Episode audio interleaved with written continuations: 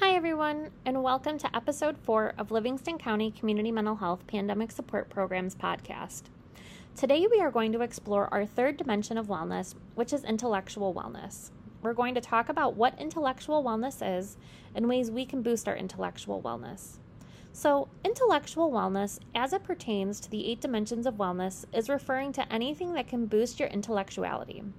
This could be going back to school to finish your diploma or GED, or signing up for a few college courses, or even exploring free online courses. We are going to talk about some of these options and some of the resources you can use. Let's start at the beginning. If you are someone who has not started or finished your high school diploma and have been waiting for the right opportunity to complete your GED, then listen up. This part's for you. Did you know that many community colleges offer free assistance for completing your GED? Not only are there grants and stuff that you can apply for to help you for the GED test portion, but there's also free resources like prep courses to help you better prepare for the GED test. To find out more about these resources, contact your local community college or your local Michigan Works. For individuals who are interested in starting up a few college courses, now is a great time to start looking into college. A few years ago, Michigan residents were informed that some Michigan residents were eligible for tuition assistance at the community college in their district for an associate's degree or for completing a trade school. With the pandemic, colleges throughout the world were forced to become creative. They were responsible for providing education to their students but could not do so in classrooms for a while. From this, many virtual classrooms were born. With virtual classes and in person classes being offered now, this makes it beneficial for all different types of learning. Some people do well and excel at in person learning. I, for one, am one who thrives on virtual classes. I have taken a lot of virtual classes during the pandemic, and I can say I love them. As someone who works and has a family, virtual classes work really well for my lifestyle. I don't have to worry about sacrificing hours of driving back and forth to campus every week.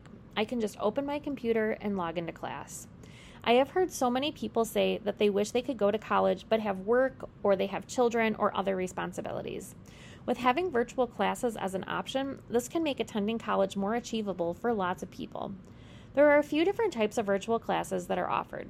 There are something called hybrid classes, which meet online and in person. Then there are virtual classrooms that meet on Zoom every week for class. And lastly, there's some classes that are completely online that don't require actual class time. There are pros and cons to all of these options. I encourage you to choose what would work best for you.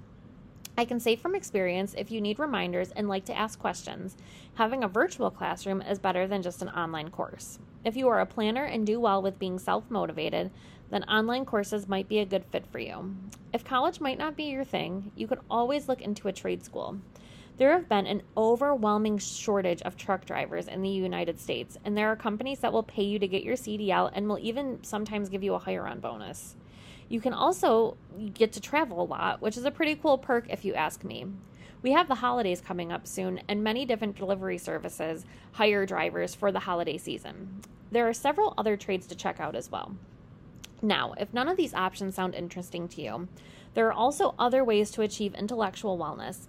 Is there a hobby or a skill you have always been interested in learning?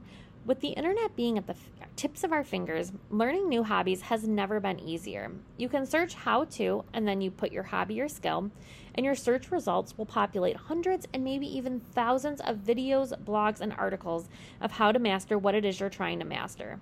During the pandemic, I have picked up knitting as a hobby. Now, one population I would like to touch base on is individuals who have been involved with the law. If you are someone who has been incarcerated and or has a criminal record and you think that school is not an option for you, think again.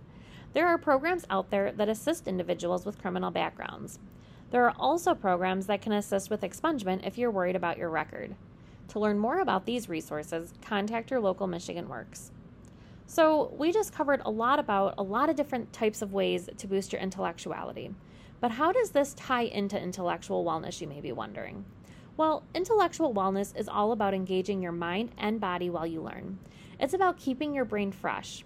It has been proven that people who read and are engaged in exercising your brain, they have a lower chance of memory related issues and are overall happier. There is something about achieving something and excelling at something that can really make a person feel good. I know for myself, when I do good on an assignment or if I finish a project, I feel a sense of accomplishment. We recently talked about how important physical wellness is and how it's important to work our muscles. Well, it's just as important to work our brains as well. Well, that's all I have for this episode. Stay tuned for our next episode where we will cover spiritual wellness. Take care, and as always, thank you so much for listening.